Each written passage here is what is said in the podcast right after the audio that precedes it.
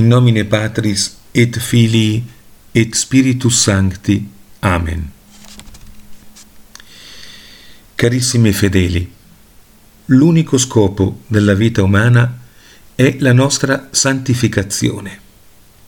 Per questo siamo stati creati, per nient'altro che questo. Il Signore ci dà 80 o 90 anni di vita normalmente solo per questo. Se noi arriviamo alla fine dei nostri giorni e non siamo ancora santi, abbiamo fallito. Cos'è la santità?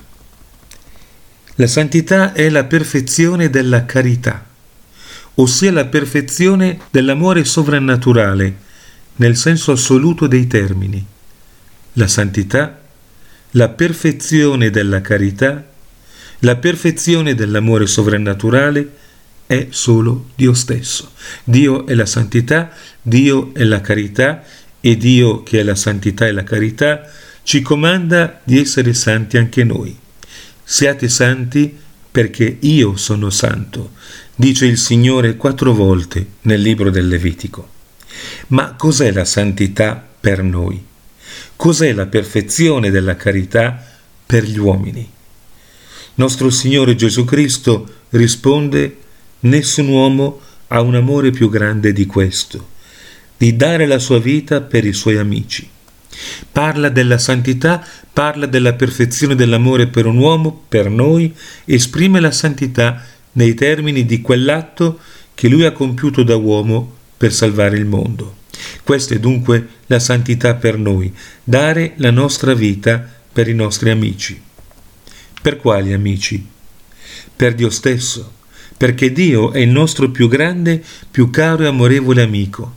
È in un certo senso il nostro unico amico, perché Lui ci ha creati, ci conserva nell'esistenza, ci ha dato e ci dà tutto ciò che siamo e che abbiamo.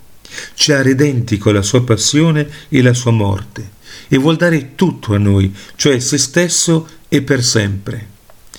Dobbiamo dunque dare la nostra vita per Lui in primo luogo e in assoluto.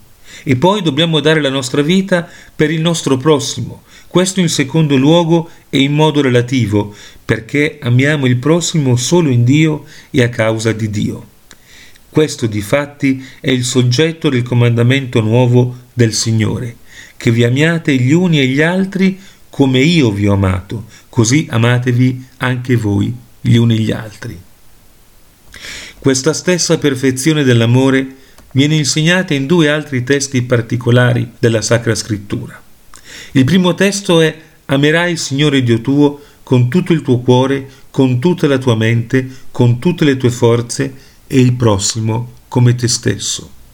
Il secondo testo è quello dei dieci comandamenti, di cui i primi tre stabiliscono l'amore per Dio e gli altri sette stabiliscono l'amore per il prossimo. Chi mi ama, dice il Signore, tiene i miei comandamenti. Per spiegare meglio ciò che sono i dieci comandamenti, bisogna sapere che non solo vietano ciò che è peccato, ma che anche ci incitano alla perfezione della carità. E difatti lo scopo della vita umana non è solo di evitare il peccato, soprattutto il peccato mortale, per poter raggiungere il cielo, bensì di perfezionarci, come ho detto all'inizio di questa omelia, per raggiungere quel grado di gloria in cielo che Dio ha stabilito per noi prima della creazione del mondo. Guardiamo un attimo il lato positivo dei comandamenti. I primi tre stabiliscono l'adorazione e l'onore dovuto a Dio, tanto in privato quanto in pubblico, nonché la fede, la speranza e la carità verso di Lui.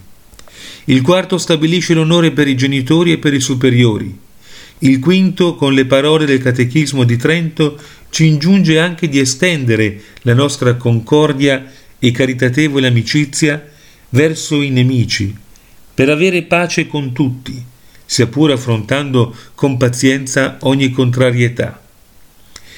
Il sesto ci ingiunge la purezza dell'amore, la castità e la modestia. Il settimo ci impone di essere benevoli e generosi verso il prossimo. Gli ultimi tre, l'ottavo, il nono e il decimo, ci insegnano a non parlare male del prossimo, a pregare per ciò che ci conviene possedere, ad apprezzare i nostri beni e ringraziarne il Signore.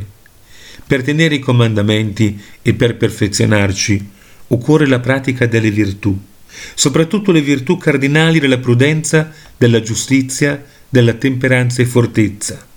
Occorre anche un lavoro assiduo contro le nostre imperfezioni di carattere o di abitudine.